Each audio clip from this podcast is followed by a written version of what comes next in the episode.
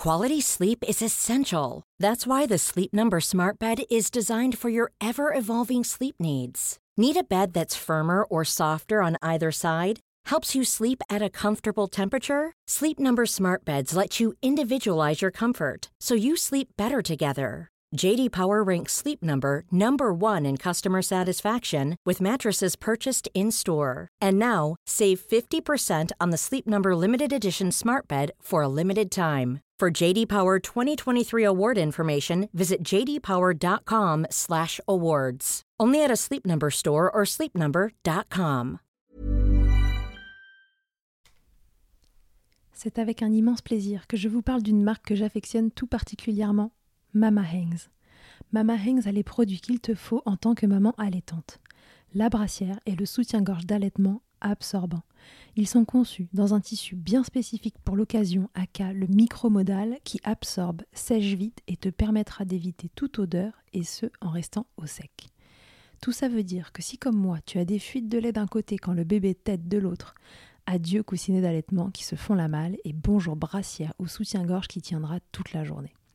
Et ce n'est pas fini. Le petit nouveau de la collection, c'est le body, qui a les mêmes talents absorbants en s'ouvrant à l'avant avec des aimants trop pratiques. Ici, on ne se passera plus de ces produits top quali, beaux et confortables. Alors merci Mama Hanks de soutenir le podcast depuis si longtemps. Et si tu veux en savoir plus, rendez-vous sur leur site mama-hanks.com et avec le code MILCHECKER, tu bénéficieras d'une jolie et rare remise de 15% sur ta commande.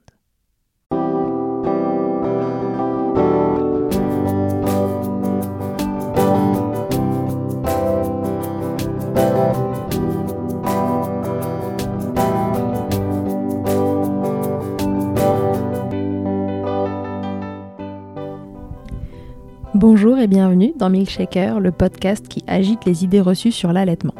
Je suis Charlotte Bergerot-Palisco, je suis la maman d'un petit garçon de 2 ans que j'ai allaité durant un an et je suis la créatrice de ce podcast.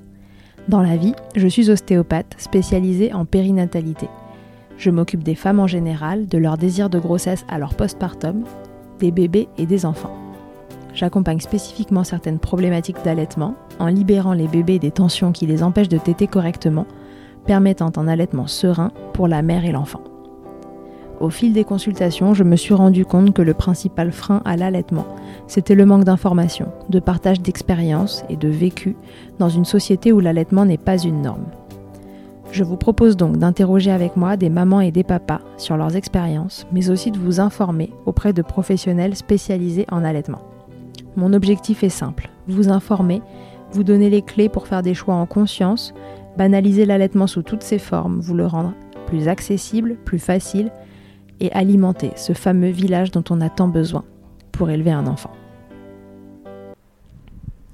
Louise, que je vous propose de découvrir aujourd'hui, est une de ces mamans qui ont une furieuse envie d'allaiter, mais la vie leur a réservé quelques surprises. Après deux allaitements franchement écourtés trop tôt pour elle, pour son troisième enfant, elle décide qu'il en sera autrement. Elle se renseigne et cette fois, elle s'est parée à toutes les éventualités. Mais la douleur et la fatigue lui font vivre la vie dure et elle décide de sevrer son troisième bébé. Mais ce bébé-là, il en a décidé autrement. Il veut son lait, elle le sait, elle le sent et elle décide de changer le cours des choses. Après deux semaines de sevrage, Louise décide de tenter une relactation. Qu'est-ce que c'est qu'une relactation? Comment elle s'y est prise, Louise, pour relancer la machine et faire téter son bébé? Laissez-vous emporter par la volonté de cette maman, sa persévérance, la confiance qu'elle a eue en son bébé et en elle. Je vous spoil, elle y est arrivée et son bébé est allaité exclusivement au moment où vous lisez ces mots. Je vous souhaite une très belle écoute.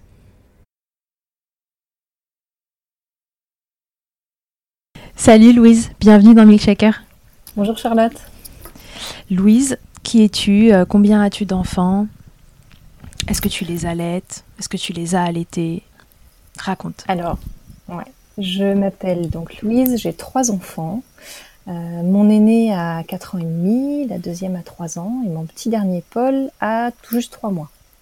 D'accord. Est-ce que ces trois enfants ont été allaités ou sont allaités Les trois enfants ont été allaités, euh, je peux le dire, même si euh, ma première, ça a été uniquement du tir-allaitement.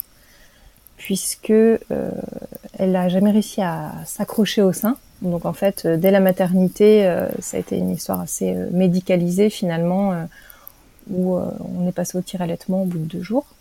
D'accord. La deuxième, elle, c'est et donc après je sais pas si on rentrera dans le détail, mais ces trois, enfin deux, ces deux premiers allaitements qui ont normalement se sont terminés très très rapidement, puisque le premier a duré que trois semaines de tir allaitement. Le deuxième euh, a duré euh, une, petite semaine. Elle, euh, elle tétait très très fort, donc j'ai eu des crevasses qui saignaient dès le début. Et comme j'avais une autre petite fille de 18 mois à la maison, bah, j'avais pas le, j'avais pas l'énergie pour m'en occuper, pour gérer cet allaitement, et j'avais pas du tout l'accompagnement. D'accord. À chaque fois, tu as arrêté parce que c'était trop fatigant, que tu tirais pas assez de lait? Alors la deuxième fois, on l'a compris, c'est parce que bon, tu avais la première aussi à la maison et que tout n'était pas conciliable. Et la première fois, ce qui t'a arrêté, c'est quoi? En fait, juste la, deuxième, donc j'avais des crevasses. La sage-femme est venue euh, à, la maison pour voir. Et le premier truc qu'elle m'a dit, c'est m'a dit, il faut mettre des bouts de sein sans même observer la position de ma fille au sein. Et moi, je me suis dit, bout de sein, non, je repars pas dans une galère. Et je me dis que j'ai bien fait de prendre cette décision parce qu'avec un accompagnement pareil, je pense que j'aurais juste de la galère plus longtemps. Et la première, en fait, j'ai fait trois semaines de tir allaitement et ça s'est terminé, euh, c'était super dur, hein, ça s'est terminé avec une mastite euh, des deux côtés. Enfin, c'était euh, c'était horrible. donc une fièvre, une fièvre d'enfer et puis des comment dire, il fallait, fallait, tout le temps mettre, bah donc tirer mon lait jour et nuit, toutes les 2-3 heures, les compresses chaud, froid, donc on, ne savait plus quoi faire avec le papa. Hein. C'était euh, de l'argile, des petits pois, des compresses de chaud, de froid, nuit et jour. Mm, mm. Euh, Toutes les astuces possibles pour essayer de drainer les seins. Ouais, euh, moi j'ai en plus j'ai eu un postpartum, je m'y attendais pas et très douloureux. Et, et, du coup ça, plus la mastite, plus le fait de de n'avoir jamais mis ma fille au sein, elle n'y arrivait pas à s'accrocher. Je pense que c'était des freins maintenant que je connais ça. Et, euh, et ben, je pouvais même pas la prendre dans mes bras, je pouvais pas m'en occuper, donc c'était euh, c'était franchement psychologiquement super difficile. Donc après ma mastite, une fois qu'elle s'est terminée, euh, j'ai une baisse de lait. Et la pédiatre euh, m'a dit, vous voulez relancer la lactation? Moi j'ai dit franchement, euh, avec un bébé qui tète même pas, non. Ouais, j'ai pas elle le courage. elle m'a dit, bah tant mieux. ok, bon comme ça au moins. Et alors pour cette troisième histoire, tu as décidé que ça se passerait différemment Oui, oui cette fois-ci, euh, je me suis vraiment bien informée. Euh, je pensais être un peu informée euh, pour les deux premiers. J'étais allée à des réunions de la Leche League. Et puis en fait, j'avais bien compris hein, ce, truc d'allaiter à la demande, vraiment au signe d'éveil. Je, connaissais bien, mais en fait, je savais pas ce qu'il fallait faire quand tout simplement ton bébé voulait même pas être au sein. Mhm. Donc j'étais complètement démunie et donc dans la maternité dans laquelle j'ai accouché pour ma première, je reviens un petit peu dessus quand même parce que euh, c'était pourtant une maternité amie des bébés. Et, euh, et maintenant je vois ça, donc euh, il y a presque cinq ans que j'ai accouché. Euh, ils ont fait tout ce qu'il fallait pas faire, quoi. Et ils prenaient bébé, ils l'enfonçaient dans le sein. Euh, je suis restée plus d'une, enfin non, je suis restée une semaine à la maternité. Et, euh, et à un moment, bah, je devais les appeler pour mettre mon, essayer de mettre mon bébé au sein. Puis moi, je levais les mains et puis ils faisaient tout à ma place. Donc j'étais complètement euh, infantilisée. Euh, mhm. J'ai complètement perdu confiance euh, dans, dans, ma capacité à allaiter. Donc ça, c'était super dur. Ouais. Et du coup, pour le troisième, je me suis dit bah, que j'allais me, me, renseigner, me former avant. Donc je me suis euh, bien entourée. J'ai fait pas mal de lectures aussi sur l'allaitement. Et j'ai découvert la problématique des freins restrictifs. Donc, euh, compte tenu de, mes allaitements précédents, euh, bon, bah, c'est ça. Et puis depuis, elles ont été diagnostiquées, mes filles. Donc, euh, voilà. Et avant même d'accoucher, j'ai pris rendez-vous avec une chiro formée au frein qui habite près de chez moi. Et donc, à une semaine de vie, mon fils a été diagnostiqué. Il a été vu par cette chiro qui a effectivement, comme si je le savais par avance, qui a confirmé qu'il avait des freins restrictifs. Ah ouais, donc là, tu avais vraiment préparé le terrain. Tu t'es dit, cette fois-ci, je vais pas me laisser faire euh, par ces histoires de, de succion. Je vais prendre les devants et je vais prendre des rendez-vous comme si ça allait être déjà le cas, euh, qu'il allait y avoir un problème, quoi. Oui, alors c'est vrai que vu comme ça, c'est un petit peu une vision pessimiste. Mais c'est vrai que, non, mais c'est vrai que j'avais un manque de confiance vraiment. et encore maintenant, je, je, suis un peu émerveillée de voir là où j'en suis. Et j'avais vraiment un manque de confiance au début, donc j'ai voulu, c'est ma façon de faire, j'ai voulu vraiment m'entourer. Donc j'avais eu la visite d'une consultante en lactation IBCLC aussi avant la naissance. J'avais exposé mon problème. Donc vraiment, j'avais l'impression d'être, euh, cette fois-ci, d'être parée à euh, toute euh, éventualité, savoir comment soigner une crevasse au cas où. Enfin bon, avec mm. le côté, c'est vrai, un petit peu stressant du coup.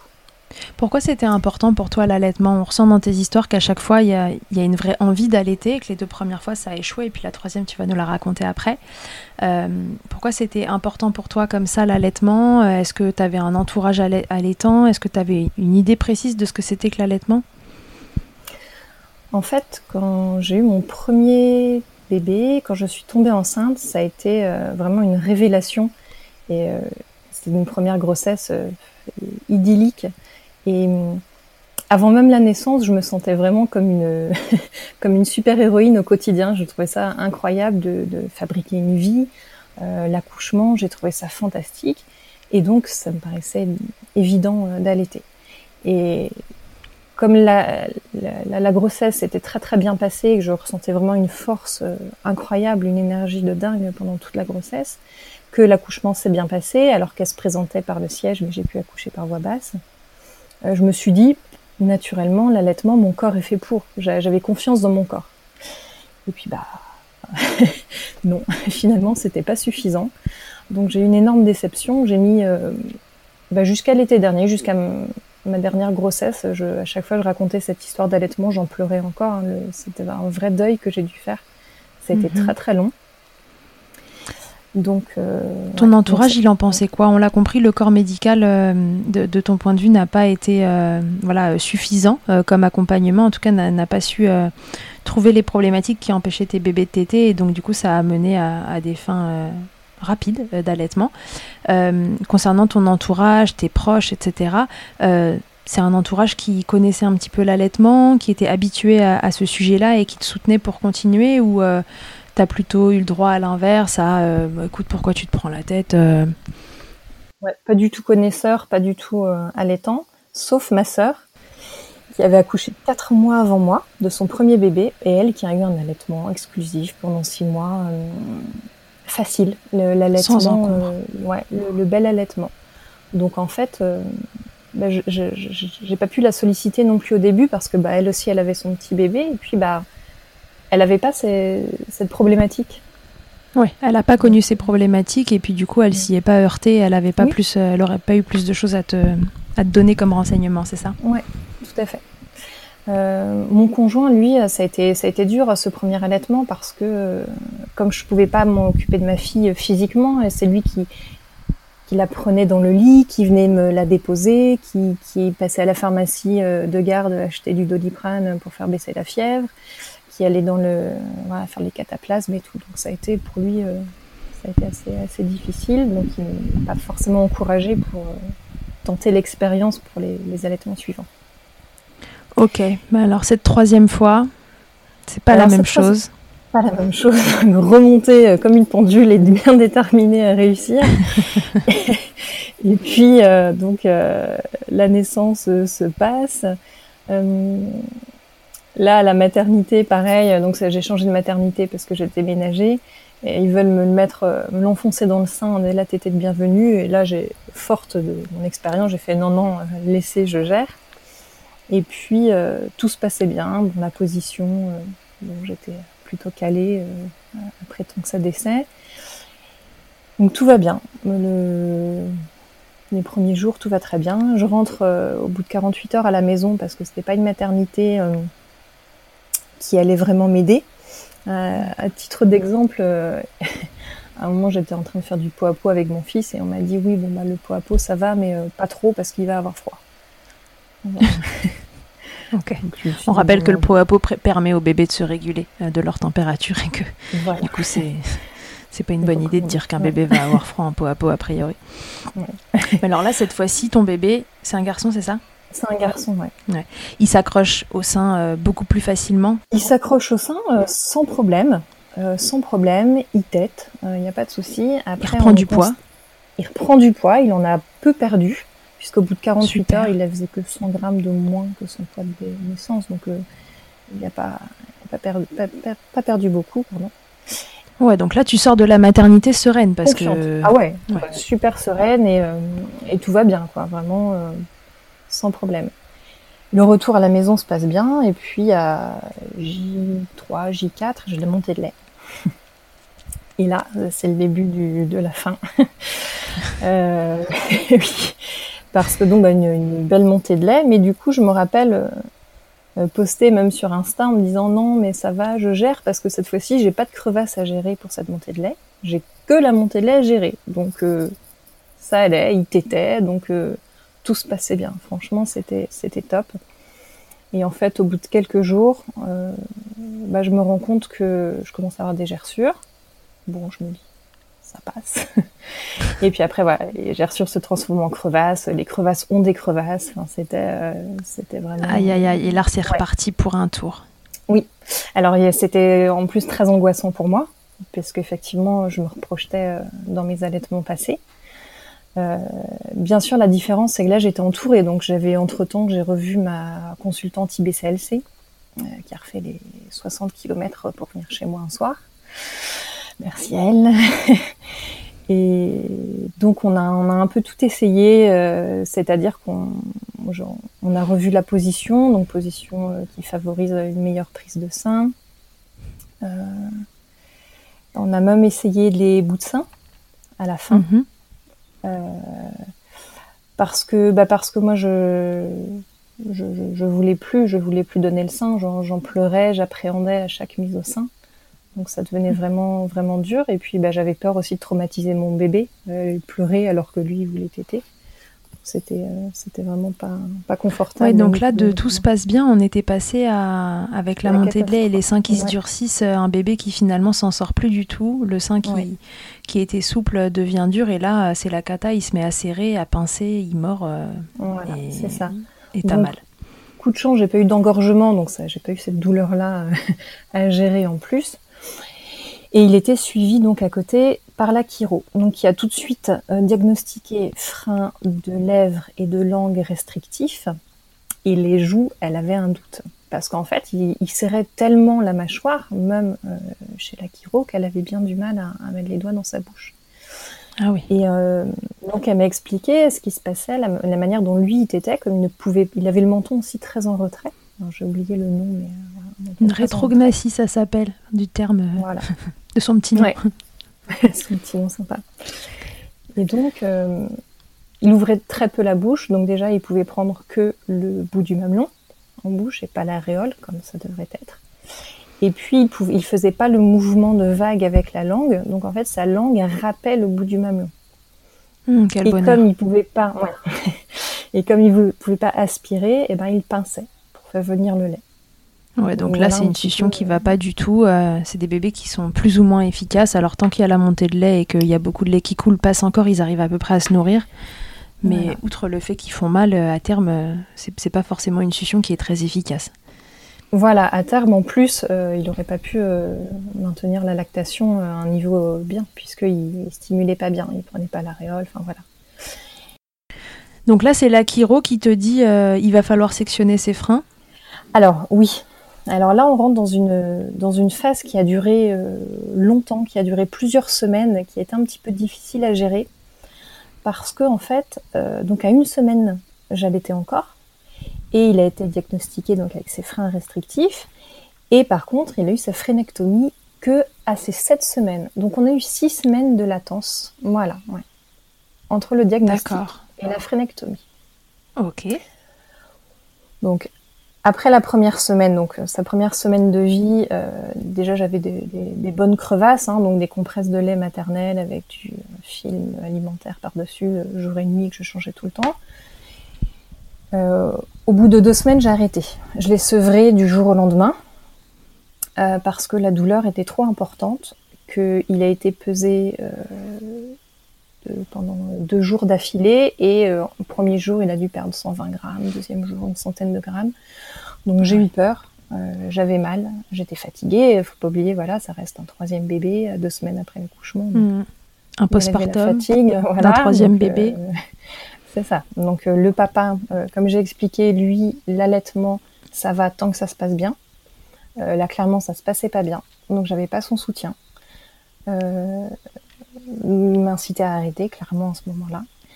Et donc, euh, je l'ai, j'ai sevré. J'ai donné un biberon euh, tout de suite. Il était inquiet pour toi et pour son fils? Oui, euh, pas, pas, inquiet parce qu'il est d'une nature confiante. Donc, il, savait que c'était sous contrôle. On, était suivi et entouré, donc on n'était pas seul. Mais, mais il voulait pas de ça, quoi. Il voulait pas que, que je sois malheureuse, que je souffre. il se disait, ce postpartum, il, il, pourrait mieux se passer parce qu'au final mes premières semaines des trois postpartum ont été sous le signe quand même de douleur, de frustration, euh, en raison d'un allaitement euh, désiré et non réalisé euh, dans de bonnes conditions. Ouais, lui, la solution pour lui, c'était c'était de passer au biberon, puisque les deux premières fois, ça avait réglé ce problème. Voilà, ouais. Ok. Donc, bah, je l'ai sevré, je me suis guérie aussi moi-même, j'ai guéri mes crevasses, je me suis reposée, voilà. Euh, et puis au bout de deux semaines de biberon, donc mon bébé avait quatre semaines, il était et on continuait à aller chez la une fois par semaine. Moi, je lui faisais les exercices pour euh, détendre ses, tensions. Hein, pour des, on ne peut pas étendre des freins, mais on peut essayer de soulager un petit peu ses tensions. Donc c'est ce que je faisais, euh, sans, bien comprendre en fait où ça nous menait. Donc euh, c'était vraiment, euh, j'avais pas une date de frénectomie en tête, je, je savais pas trop, je savais que les massages n'étaient pas suffisants pour régler son problème. Dans ma tête, l'allaitement s'était terminé, mais les freins restrictifs peuvent causer d'autres problèmes, du reflux, des problèmes euh, pour la diversification, chose que mes aînés ont eu tous les deux. C'était très difficile de s'alimenter. Donc tu t'es dit cette fois-ci, euh, même si euh, ça règle pas de soucis pour l'allaitement et que je peux pas allaiter, au moins je veux qu'on règle cette histoire de succion, de déglutition et de frein. Exactement. C'était mon un peu mon nouveau cheval de bataille et je me suis dit on, va aller jusqu'au bout pour lui, euh, pour être allé au, bout de, tout ça. Et puis une fois qu'on connaît le problème, c'est dur de l'ignorer en fait. Donc on fait les massages, euh, je, voilà, il est suivi par la chiro, il boit le biberon, euh, il, il, le prend très très bien. De lait en poudre, je voulais plus le tirer allaitement, ça c'est, ça n'a pas changé, j'en veux pas. Ouais, ça c'était niette. Ouais, ça c'était ma limite et puis mon conjoint il, il aurait dit non aussi, hein, ça il aurait dit non. Et donc euh, on passe au biberon en poudre, tout va plutôt bien parce que c'est un bébé facile, hein, il dit pas, il pleure pas tant que ça, hein, il n'a pas l'air d'avoir des tensions quand on le voit. Et puis au bout de deux semaines, bah moi ça va mieux, j'ai dormi, j'ai plus mal, et je me dis, et alors pendant ce temps-là, j'ai jamais arrêté de le porter, je le porte énormément, on faisait du pot à pot, et puis je lui proposais le sein de temps en temps, et puis tout simplement parce qu'il le cherchait, euh, et il s'agrippait au sein. Donc, euh, mmh, t'avais l'impression qu'il cherchait toujours à retrouver ah, oui. Euh, le sein. Ouais, il avait vraiment ce réflexe de fouissement, à tel point que dans les semaines qui ont suivi, euh, j'avais plus plus de lait ou presque plus. Il a lui avait encore tous ses freins restrictifs, donc ses problèmes de succion. Et ben je pouvais, je voulais plus de faire de peau à peau parce que ça se terminait. Euh, il voulait téter, il voulait téter, mais il n'arrivait pas, il n'y avait pas de lait, donc c'était très très frustrant. Donc euh, hmm. voilà, donc il cherchait vraiment. Et tout ça, et ben je me suis dit bah est-ce qu'il n'y a pas moyen de le remettre au sein? Et je me suis un petit peu renseignée. Et donc ce mot relactation, m'est venu euh, aux oreilles. Et du coup, je me suis dit, bah c'est ça. Il faut, je, je, je vais tenter. J'ai repris, euh, j'ai repris du poil de la bête. Je suis en forme. J'ai les jambes pour le faire. Alors, c'est un petit peu à partir de ce moment où je me suis dit qu'il faut faire la relactation. Donc, j'ai changé d'accompagnement au final parce que le, la consultante IBCLC, elle, elle me suit plus et elle était plus, euh, plus, plus, plus, plus performante à ce niveau-là.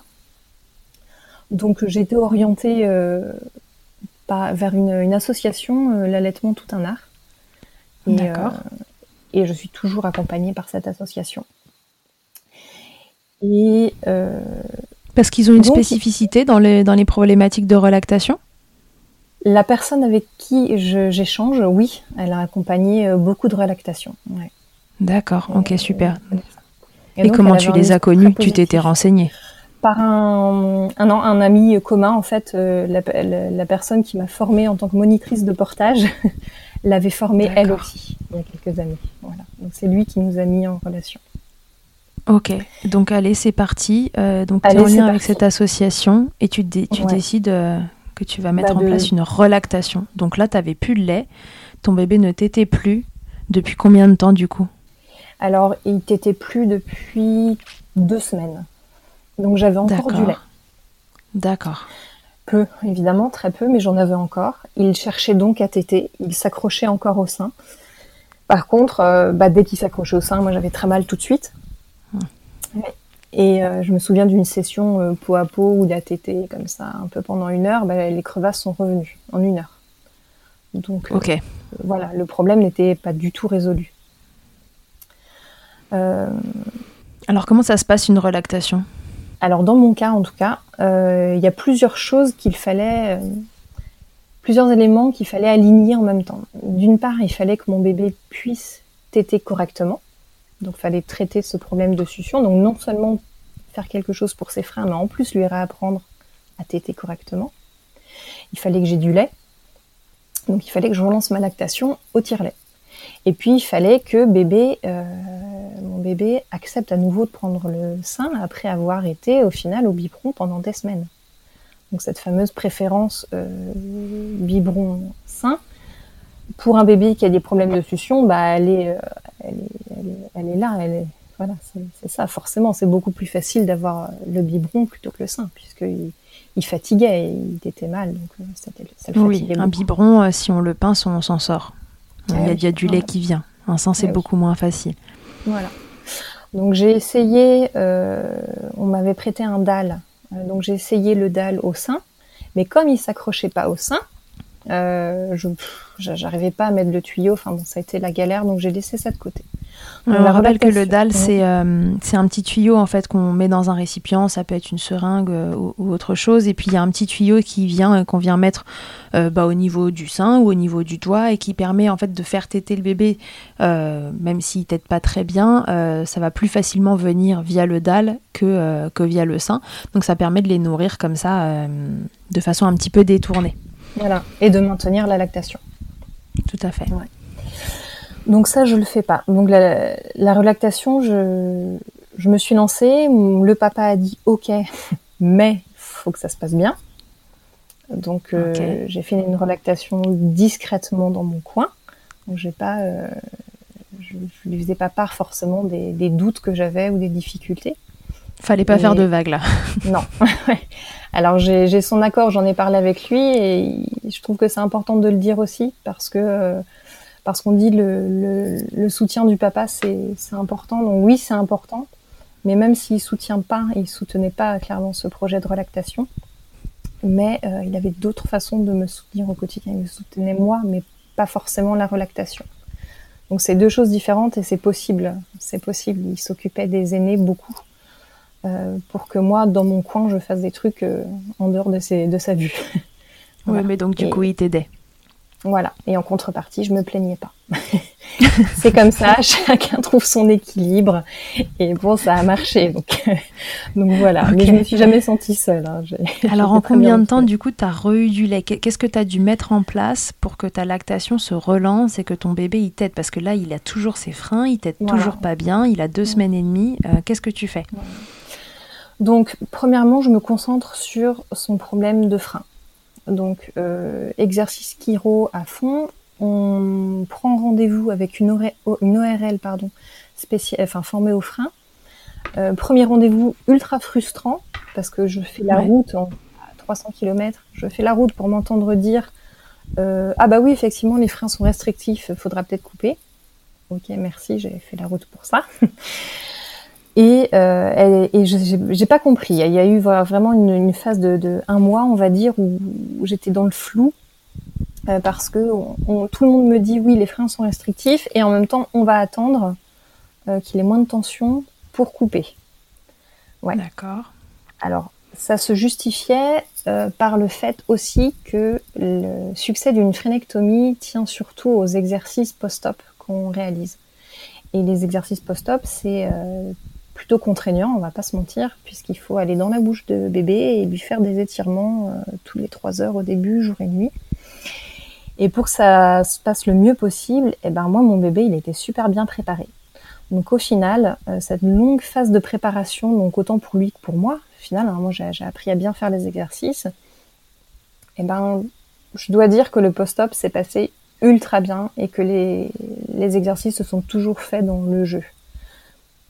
Voilà le, côté positif. Par contre, au côté négatif, côté, ouais, côté négatif, forcément, c'est que bah on savait pas et lui il commençait à majorer ses symptômes.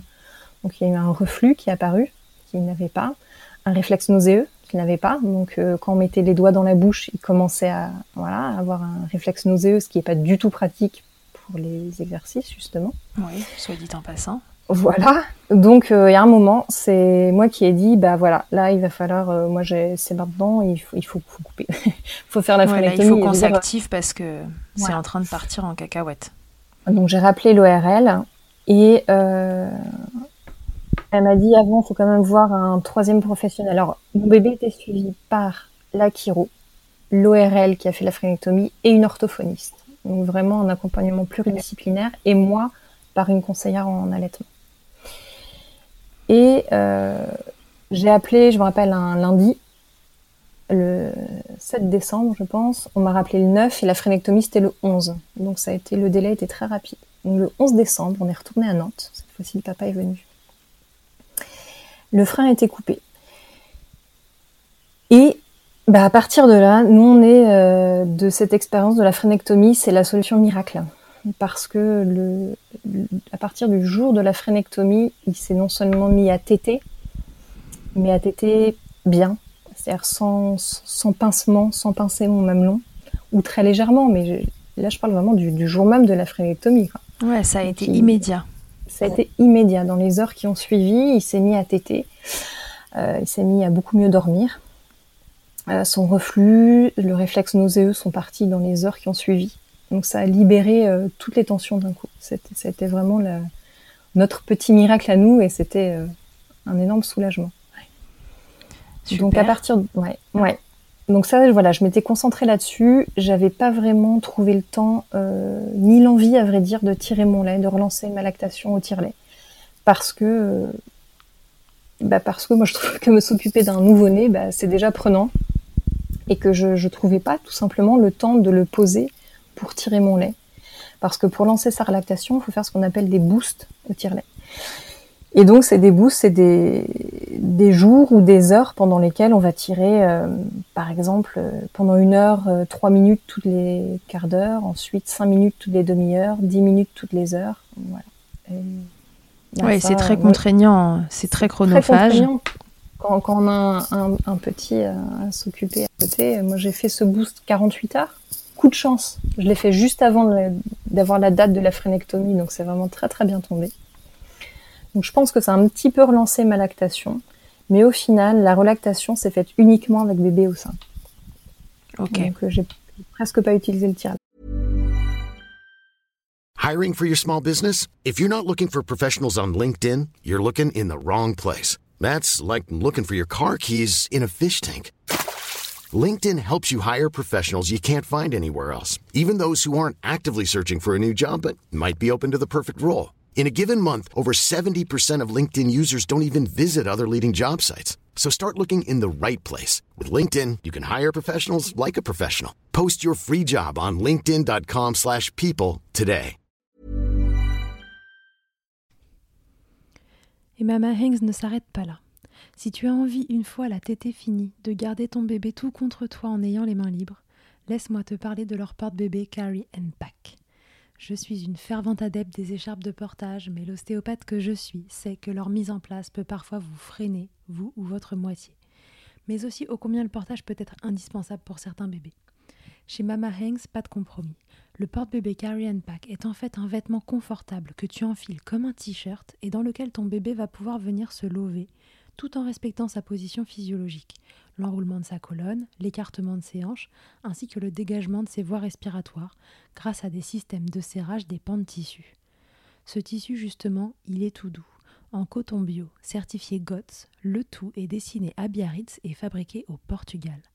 Tu pourras l'utiliser de la naissance jusqu'aux 10 kg de ton bébé, de quoi t'assurer un certain nombre de câlins collés serrés. Ici, on a utilisé que ça pour bébé numéro 2. Pour toutes les infos, tutoriels et découvrir leur gamme de vêtements de portage, ça se passe toujours sur le site mama-hangs.com et tout pareil, avec le code MILCHECKER, tu bénéficieras d'une remise exceptionnelle de 15%. Ok, tu l'as fait euh, une fois ce boost, tu dis juste avant la fréno et après c'est bébé qui s'est mis à bien téter et qui a tout relancé. ça. Voilà. Génial. Ouais, Ça a bien. mis combien de temps finalement pour rattraper euh, une lactation à la hauteur entre guillemets de ce que bébé avait, de ce dont bébé avait besoin? Alors, euh, donc effectivement, au moment où il a fait la phrénectomie, il tétait, mais je le, il, est, il avait des biberons de lait en poudre. Euh, J'avais pas du tout diminué. Le lendemain de sa phrénectomie, vu qu'il passait quand même beaucoup beaucoup de temps au sein et que je l'entendais déglutir, euh, déjà j'ai supprimé les biberons et je suis passée au dalle au doigt. Ça m'a pris comme ça. Et je me suis dit, euh, j'arrête les biberons parce que j'avais un peu peur quand même qu'il y ait une nouvelle préférence qui se crée. Je voulais pas avoir cette euh, problématique en plus à gérer. Et le dalle au doigt, il a très très bien pris. Alors c'est un peu impressionnant, il a fallu expliquer aux aînés parce que ça fait un peu perfusion quand même. c'est- vrai, c'est. Et, euh, et on va dire, donc il a eu sa phrénectomie le 11 décembre, et là on est le 27 janvier, ça fait bien deux semaines qu'il est allaité exclusivement, sans aucun complément. Et sa courbe de poids top. Ouais, c'est génial. Donc ça a mis euh, Incroyable. cinq semaines à revenir euh, à fond. Cinq semaines tu dis? Cinq semaines, ouais. Sans, sans tire-lait, quoi. Vraiment, euh, uniquement la force de bébé. Incroyable, donc ça veut dire que vraiment il t'aide super bien parce que là il a Ouais. restimulé le sein à hauteur de ce dont il a Mhm. besoin. Waouh Est-ce qu'il a été euh, très demandeur pendant cette période? Ouais. Comment En ça fait, se passait comme- les journées? Comme je disais, même en étant au biberon, il cherchait le sein. Donc même en étant au biberon, je le, je le mettais au sein quand même régulièrement, on faisait du pot à pot. Donc, voilà. Et oui, et du jour de la phrénectomie, eh ben, il a il passait ses journées et ses nuits au sein. Et pour mon plus grand bonheur, évidemment. Et, donc là euh, t'avais plus mal du tout. Bah non, non, c'était vraiment magique. Ça a été complètement magique. Euh, j'ai eu mal à nouveau pendant 48 heures, je crois. Donc là, mais je pense que c'était la fatigue. C'était après Noël, donc la fatigue de bébé, ma fatigue. Il était moins bien. J'étais Ouais. moins attentive à la position. Euh, donc voilà. Donc aujourd'hui, il est allaité exclusivement. Je continue les, les exercices euh, post-op. Il y a un mois, trois quarts post-op, donc je continue. C'est pas terminé. Ok. Euh, par contre, c'est clairement très espacé. Mhm. Euh, ma- matin et soir, matin, midi et soir. Ok. Et, Il les euh, accepte bien? Il les a toujours bien acceptés ces exercices? Oui, ouais. Il y a une période où lui et moi, on en avait un peu assez. hein. J'avais l'impression de passer ma journée avec mon doigt dans sa bouche parce qu'entre le dalle au doigt et les étirements post-op, Mm. j'avais tout le temps, tout le temps mon petit doigt dans sa bouche. Mais bon, c'était comme ça. et euh, À quel moment tu t'es dit, euh, c'est bon, j'ai j'ai confiance, il, il peut arrêter euh, les compléments parce que ça doit pas être facile quand tu as un bébé qui bah voilà, a été sevré à une période euh, du lait maternel et que tu te lances dans cette relactation, que lui t'aide, tu sais, il, t'aide bien, il t'aide mieux, mais à quel moment tu te dis, c'est bon, c'est suffisant, tu vois, comment ça se passe? Alors c'est un peu paradoxal parce que euh, jusqu'à il y a encore pas longtemps et encore maintenant, quand je me dis que j'allaite exclusivement, je me dis ah! Ah oui c'est vrai c'est moi qui fais ça, je je, je, je m'en remets pas encore vraiment. Et pourtant ouais les compléments j'ai voulu arrêter le plus vite possible. Donc euh, parfois arrêté même trop tôt, je me suis dit tiens je vais leur donner un petit peu plus quand même. Euh, j'ai tout de suite voulu m'en débarrasser en fait. Donc j'ai pas eu de problème à arrêter euh, les compléments au contraire. Et puis sur la fin, de toute façon, il, il en voulait plus. Euh, au, début, c'était assez facile de le complémenter puisque je lui proposais le sein, mais clairement, il n'y avait pas assez de lait. Donc je sentais qu'il qu'il avait envie, euh, qu'il avait faim. Donc je lui proposais le dalle à ce moment-là. Et puis très rapidement, euh, quand je dis très rapidement, c'est au bout de 3-4 semaines, euh, je voyais que si je devais lui donner un- le dalle, ça faisait sauter une tétée.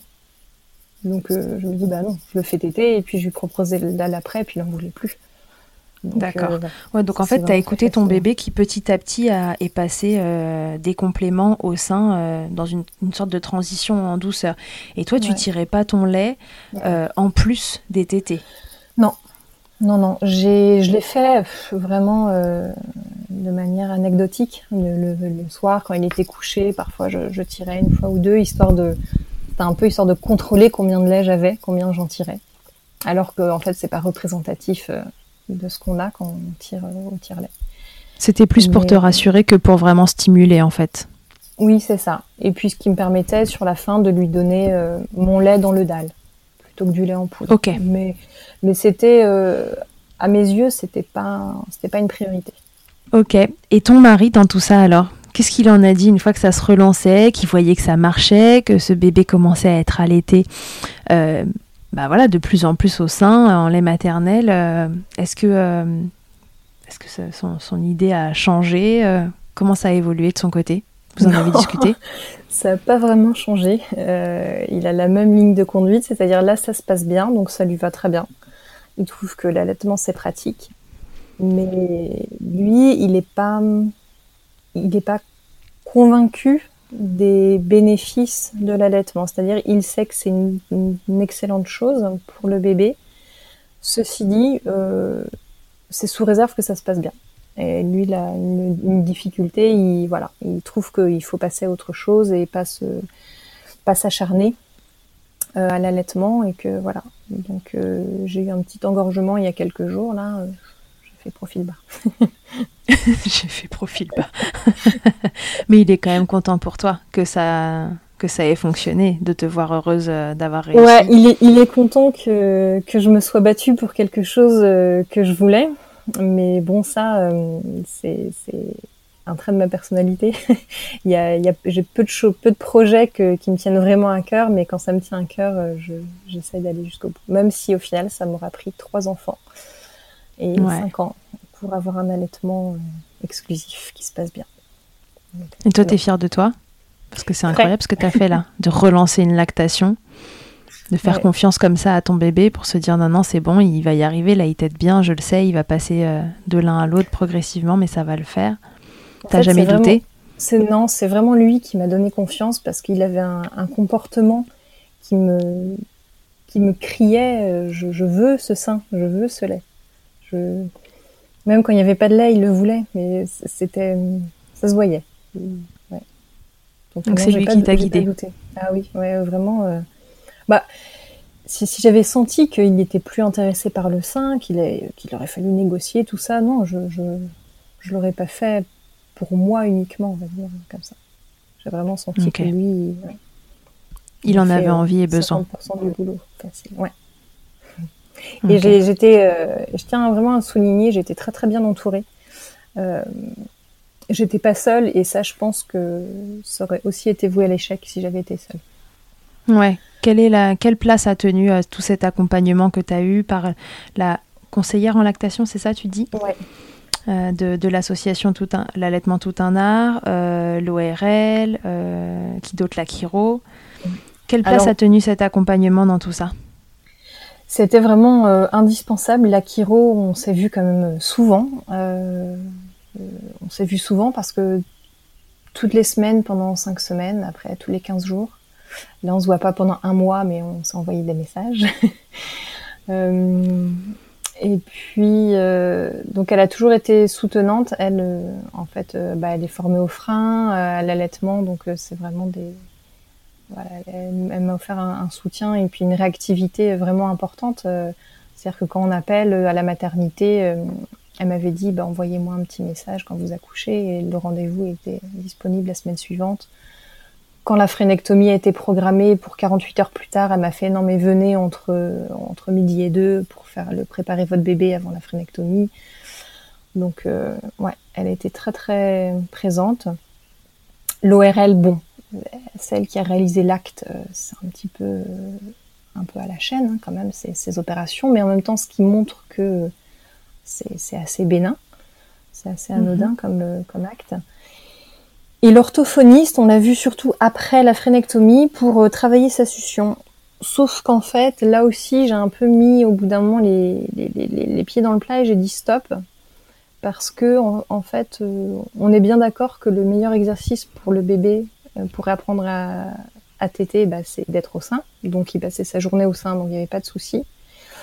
Et aussi, comme je faisais beaucoup, à l'époque, je le complémentais encore au dalle au doigt, bah, je pouvais mesurer, contrôler sa succion euh, donc six fois par jour au dalle au doigt. Donc euh, voilà, j'ai dit, euh, voilà, j'ai dit aussi à l'orthophoniste, il prend du poids, il tête, tout va bien. Donc pareil, on est en contact par mail, mais on se reverra pas tout de suite.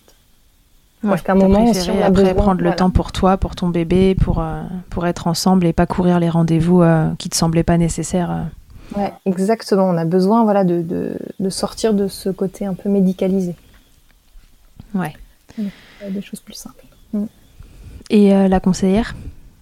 Et la conseillère, eh ben, on ne on s'est jamais vu parce qu'elle n'est pas, elle est pas proche euh, de moi, euh, mais on échange très souvent, encore maintenant, et elle est contente pour moi, et je pense qu'on va se rencontrer un jour.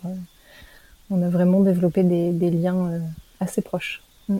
Ouais, donc toutes ces personnes, elles ont contribué à la réussite de ce projet, de cette relactation. Ah euh, mm. par leur soutien, par leur réactivité. Euh, voilà, ça t'a permis de, t'aider un peu à te porter si, si d'aventure tu avais eu euh, un petit moment de, de moins bien. Exactement, à une période. Et puis, et bien, bien plus, j'étais aussi entourée par bien plus d'autres, d'autres personnes hein, qui prenaient de, mes nouvelles. J'ai un compte Instagram et sur lequel échangé avec pas mal de mamans qui prenaient des nouvelles, qui, qui répondaient à mes messages de 4 heures du matin. Enfin, tout ça, tout ça, c'est bien de pas être seul la nuit. Euh, tout ça, c'était génial. La nuit, tout est toujours plus dur. Alors s'il y a quelqu'un en effet sur son Instagram à 4 heures qui répond, c'est cool. Permet ça de fait du bien. Ouais, carrément. carrément. T'envisages quoi pour la suite de cet allaitement? T'imagines quoi? Euh, Tu m'aurais posé la question il y a trois mois. J'aurais dit euh, que j'allais allaiter jusqu'à deux ans, deux ans et demi. Aujourd'hui, je peux rien dire. je je suis obligée d'avoir cet allaitement avec beaucoup d'humilité et de me dire bah chaque jour euh, chaque jour c'est une victoire quoi pour nous. Tu vas faire confiance à ton chouchou, pareil? Et en même temps, chaque jour c'est une victoire. En même temps, là, j'ai oublié, c'est un peu comme un accouchement, j'ai un peu oublié les galères du début. Et je pourrais très bien dire non, mais euh, l'allaitement c'est tellement naturel et facile en fait, parce que ça allait Presque. Ouais. ouais. Oui, mais aujourd'hui, oui. Et alors qu'il y a encore euh, cinq semaines, il était au biberon, quoi. Mm. Ok, donc tu te laisses porter comme tu t'es laissé porter euh, à chaque fois, dans l'envie d'allaiter, dans le besoin que ça s'arrête parce que c'était trop dur et que, que tu tenais pas et qu'il fallait que tu te préserves. Et puis l'envie de recommencer, faire confiance à ton bébé. Donc voilà, tu continues sur ce mood-là. Exactement, ouais. Un jour après l'autre. Alors Louise, cette expérience d'allaitement, qu'est-ce qu'elle a eu comme impact dans ta vie? Hmm, c'est une bonne question.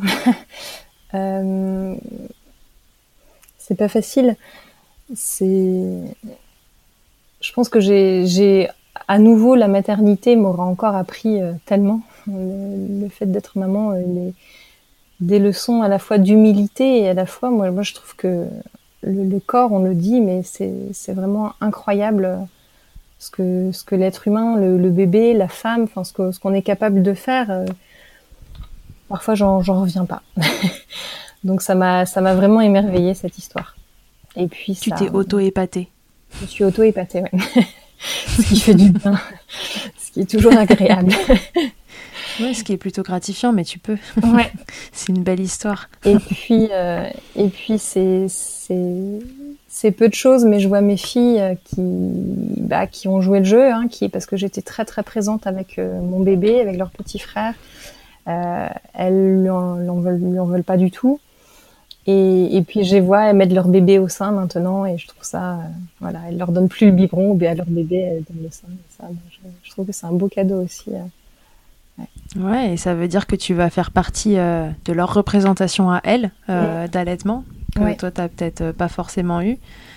elles auront vu maman mettre un bébé au sein et pour elles, ce sera quelque chose de naturel. Ouais, voilà. Et que bah, même si on rencontre des difficultés, c'est pas c'est pas perdu et euh, ouais tout tout peut se transformer quoi faut pas faut pas laisser tomber je dirais, faut pas laisser tomber. Et en même temps, je dirais, bah après tout, on a le droit de laisser un peu tomber quand c'est trop dur et que c'est pas définitif. Et faut qu'il faut, faut pas avoir peur en fait de. On a le droit de baisser les bras à un moment. Euh, moi, j'ai avec combien de mamans j'ai échangé euh, qui me disaient, bah non, mais moi aussi j'ai donné des biberons euh, trois, quatre fois pour, pour, me reposer une nuit parce que j'en pouvais plus et puis on reprend l'allaitement. Bah c'est ok quoi. Et on a le droit de, de baisser un peu les bras. Ouais, tout est ok. Laissez-vous porter. Mm. Vous faites de toute façon votre maximum, quoi qu'il arrive. Ouais. Ok, donc ce serait ça ton meilleur conseil à des mamans, donc ce serait de leur dire faites ce que vous vous sentez de faire. Oui, et on dit aussi beaucoup s'entourer de gens, et je dirais s'entourer de gens qui, qui ont confiance déjà en vous et en, dans ce que vous faites.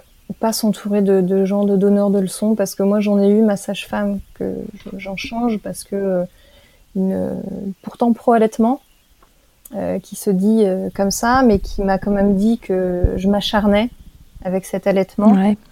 Et j'avais un, j'avais apporté le dalle pour qu'elle apprenne, elle m'apprenne à m'en servir, elle a refusé. ah oui. Voilà. Ouais. Donc s'entourer de gens qui, qui, ont confiance en vous. On n'a pas besoin de gens qui, qui, doutent de vous, quoi. de soi. C'est compliqué. Ouais, c'est un bon conseil euh, dans la, dans la vie en général. Même oralement, entourez-vous de gens qui ont confiance en vous. Bah ouais, c'est Pas mal. ok, est-ce qu'il y a autre chose que tu voudrais nous dire euh, avant que je te fasse passer à l'interview Fast Milk Non, je pense que qu'on a qu'on a bien couvert le, le sujet, ce bel euh, beau début d'allaitement. ouais, tu nous raconteras la suite ouais, un jour. Alors Louise, pour l'interview Fast Milk, avant de se quitter, quelle est ta tétée la plus insolite? Ma tétée la plus insolite, euh, bon alors moi ça a été du coup très euh, très académique, hein, avec tous les soucis. Euh, on faisait pas trop de, de folie euh, dans l'installation, mais je dirais, récemment quand même, euh, mon bébé qui ne voulait pas dormir, j'ai fait le, le combo une tétée dans un sling mal installé, chaussettes et Birkenstock dans l'herbe mouillée de mon jardin pour réussir à l'endormir, le tout en même temps. Donc on avait promenade, portage et tétée en même temps. Ça a marché. La tétée sexy. ah oui, ça aussi. Est-ce que c'est pas la, finalement la deuxième question? Qu'est-ce que c'est le truc le plus glamour qu'il t'ait été donné de vivre durant ton allaitement? Non. non, non, je vais, vais pas la prendre comme euh, ironique cette question. Alors vas-y, dis-moi, qu'est-ce qui est glamour? Euh, Parce qu'à nouveau, il n'y a pas eu beaucoup de, glamour, mais au final, c'est c'était au tout début quand le papa m'apportait un verre d'eau, m'apportait une tisane sans que je lui demande. Et mhm. là, je voyais qu'il me soutenait finalement, même il me soutenait moi, pas forcément l'allaitement, tout ça, mais je me sentais soutenue et pour moi, ça c'est glamour. ouais, on le comprend dans ce que tu dis, c'est que l'allaitement en soi, lui, il s'en fout un peu, mais il te soutenait toi dans, dans, tes envies et tes projets tant, tant qu'il te sentait euh, à l'aise dans tout ça. Ta position préférée dans le Kama Sutra de l'allaitement? Alors, euh, je dirais peu importe la position, mais j'ai découvert récemment les tétés les yeux dans les yeux. Et ça, quand il ouvre ses grands yeux bleus et qu'il me regarde, ce petit bout, euh, c'est bien ce que je préfère. ok. Peu importe la position finalement. Puisque maintenant on peut se Vous pouvez commencer à justement à tester le Kama Sutra de la lettre. C'est ça. ok. Et si en un mot, tu pouvais me résumer euh, cet allaitement et puis euh, les précédents, est-ce que tu veux me donner un mot pour chaque allaitement? Hmm. Hmm. Je commence par cet allaitement, je dirais. Euh, souvent, je me dis que cet allaitement, c'est un peu comme un phénix parce que bah, on a traversé plein d'épreuves et puis au final, bah, il renaît de ses cendres. voilà. Allez, phénix alors. Voilà. et puis mes premiers allaitements. Ça me fait marrer parce que ça, en fait, je vous raconte un truc drôle. enfin, c'est pas drôle particulièrement, mais mon mec, quand il était jeune, il va me tuer si c'est que je dis ça. il avait un phénix tatoué sur l'épaule. il est atroce. atroce ce truc. une soirée sûrement trop arrosée. Bref, il a essayé de le faire enlever, mais il reste une trace de phénix sur son épaule. Donc quand tu me dis phénix, je pense à son image pas aussi poétique que dans ma tête. J'espère qu'il écoutera jamais cet épisode, il va me défoncer. Donc du coup.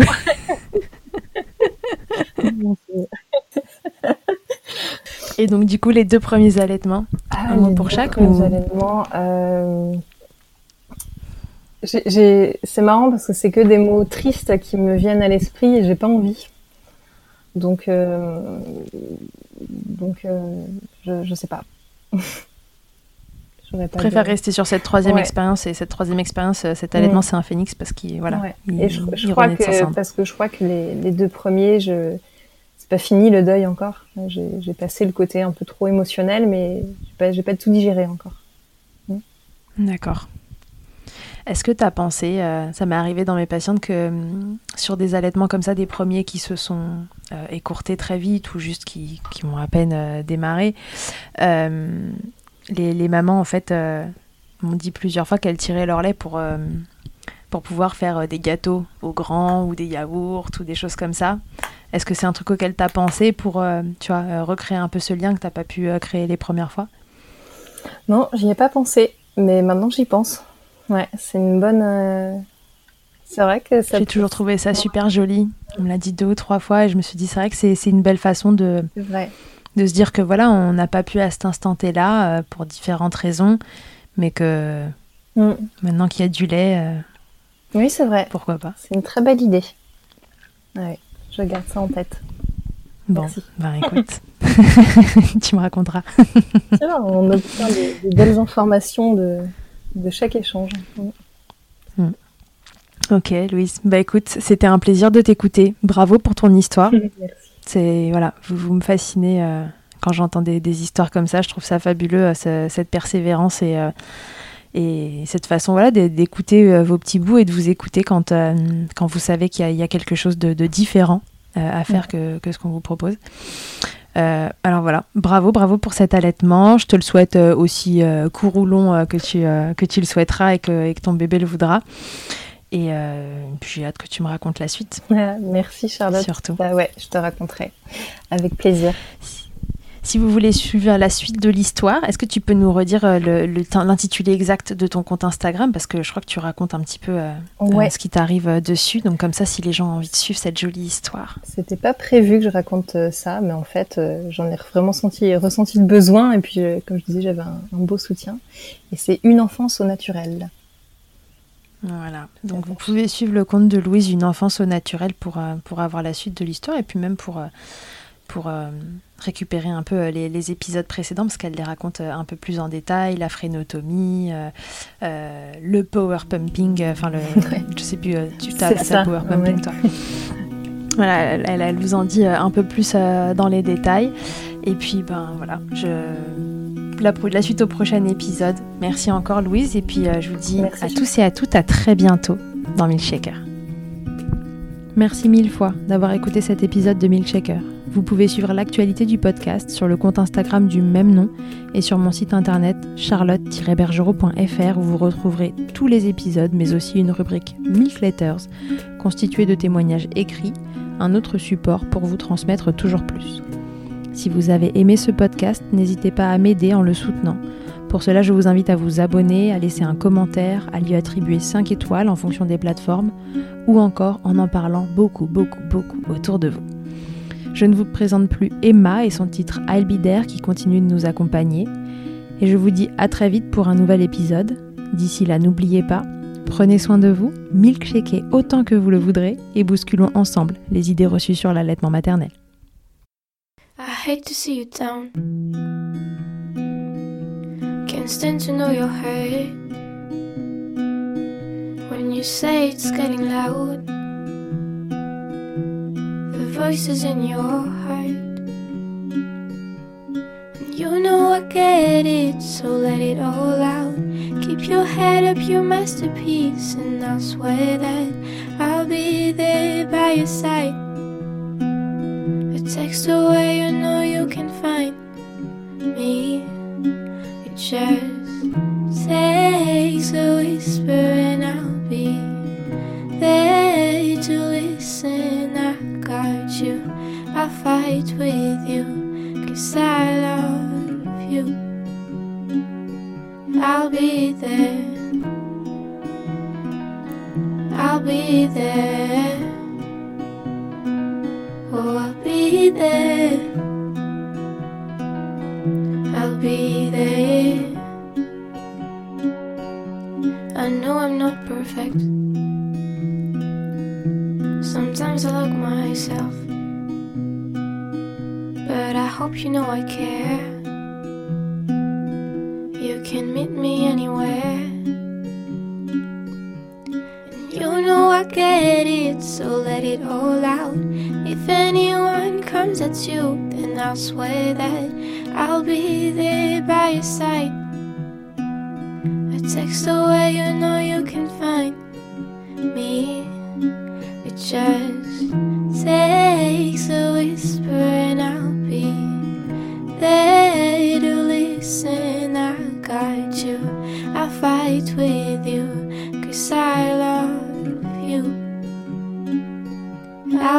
there. I'll be there.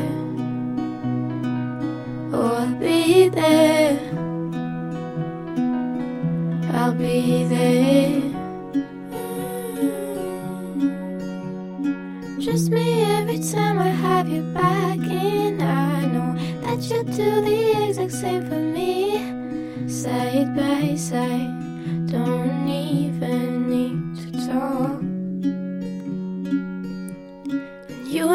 get it, so let it all out. Keep your head up, your masterpiece, and I'll swear that I'll be there by your side. A text away, you know you can find me. It just takes a whisper, and I'll be there to listen. I got you, I'll fight with you, cause I love you. I'll be there. I'll be there. So I'll be there.